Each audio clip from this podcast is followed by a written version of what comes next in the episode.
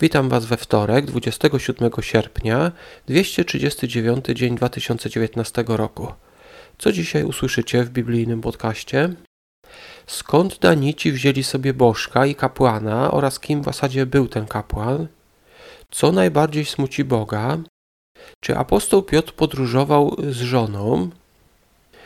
Oraz jak postępować wobec ludzi, którzy są tacy znękani, może mają depresję? Sędziów, rozdział 18. W Jozułego w rozdziale 19 czytaliśmy o tym, że terytorium Dana było dla niego za małe i Danici poszli zdobyć sobie pewne miasto, które później nazwali właśnie Dan. Tutaj, czyli w Sędziów 18 rozdziale, mamy więcej szczegółów dotyczących tej wyprawy.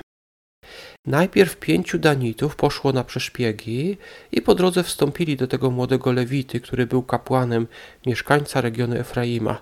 Czytaliśmy o tym wczoraj. Ten Lewita ich pobłogosławił i gdy później tych pięciu szło już z całą armią, zabrali tego bożka oraz efot, czyli strój kapłański. Ten młody Lewita oponował, ale wtedy Danici mu powiedzieli. Sędziów, 18 rozdział, werset 19. Odpowiedzieli mu, milcz, przyłóż rękę do ust i pójdź z nami.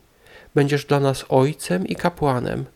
Czyż nie lepiej ci być kapłanem całego pokolenia i rodu izraelskiego, aniżeli w domu jednego człowieka? No i ten młody lewita poszedł z nimi.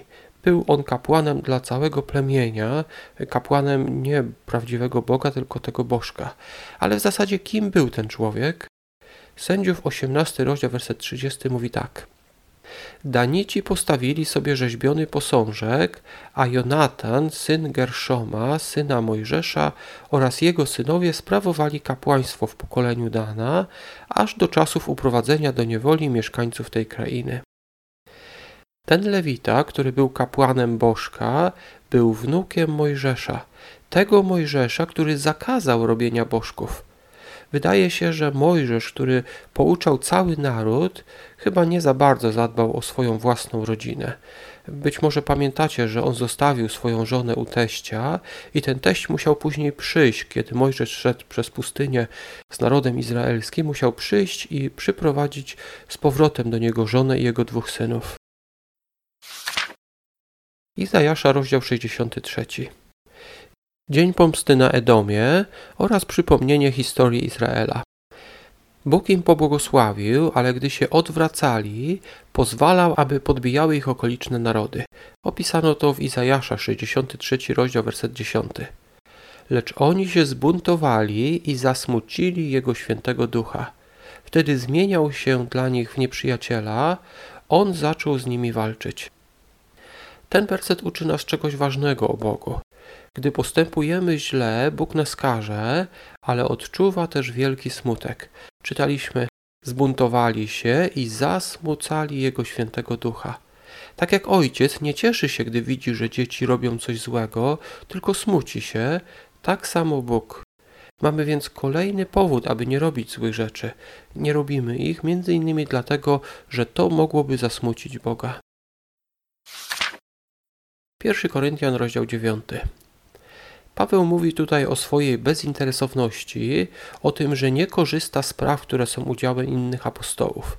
I jako przykład mamy w wersecie 5 podaje przykład Piotra, czyli Kefasa. 1 Koryntian 9 rozdział, werset 5. Czyż nie wolno nam brać ze sobą niewiasty, siostry, podobnie jak to czynią pozostali apostołowie oraz bracia pańscy i Kefas? Kefas to Piotr. Mówi o tym chociażby Ewangelia Jana, pierwszy rozdział, werset 42. Tak więc Piotr zabierał ze sobą niewiastę, siostrę. Czy była to jego żona? Problem jest w tym, że słowa gynajka, które oznacza kobietę albo niewiastę, używano też w znaczeniu żona, gdy mówiono o kimś, że to jego gynajka. To oznaczało, że to jest jego żona. Na przykład anioł nakazał Józefowi, aby wziął Marię jako swoją gynajka, czyli jako swoją żonę. Czy tutaj też mowa jest o żonie Piotra, czy po prostu o jakiejś niewieście, która mu usługiwała? Piotr na pewno miał teściową, bo o tym mówią Ewangelie. Tak więc miał też kiedyś żonę. Jeżeli ona żyła w tamtych czasach, kiedy apostoł Paweł pisał ten list, to myślę, że podróżowała razem z Piotrem. Paweł też przypomina fragment z prawa mojżeszowego. 1 Koryntian 9 rozdział i werset 9.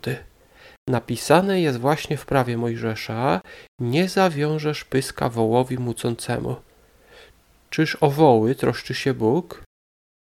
Paweł odniósł ten werset do ludzi, których, którzy podróżowali i których chrześcijanie powinni karmić. Ale może najpierw skupmy się na samym byku.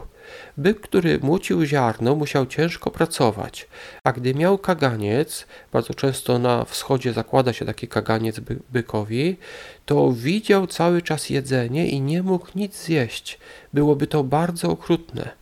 Być może właśnie z tego powodu Bóg zakazał nakładania takiego kagańca na pysk wołu, który musiał mucić. Paweł przyrównał to do pracy apostołów, którzy nauczali i mieli prawo otrzymać pożywienie od tych, których karmili duchowo.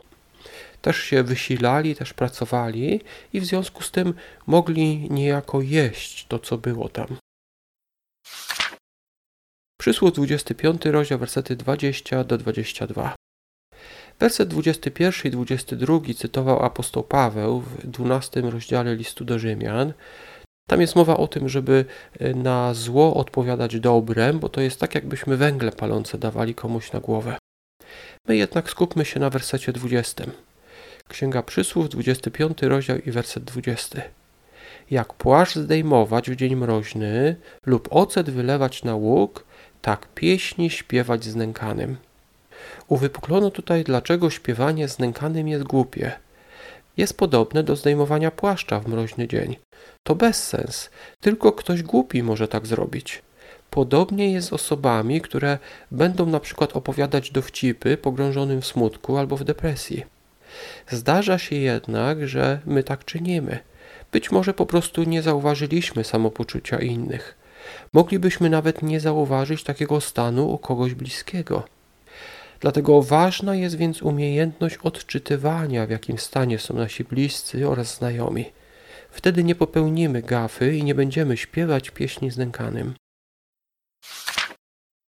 Najważniejsza myśl z tych wszystkich dzisiejszych myśli to chyba słowa z Izajasza o tym, że Izraelici swoim postępowaniem zasmucili Boga.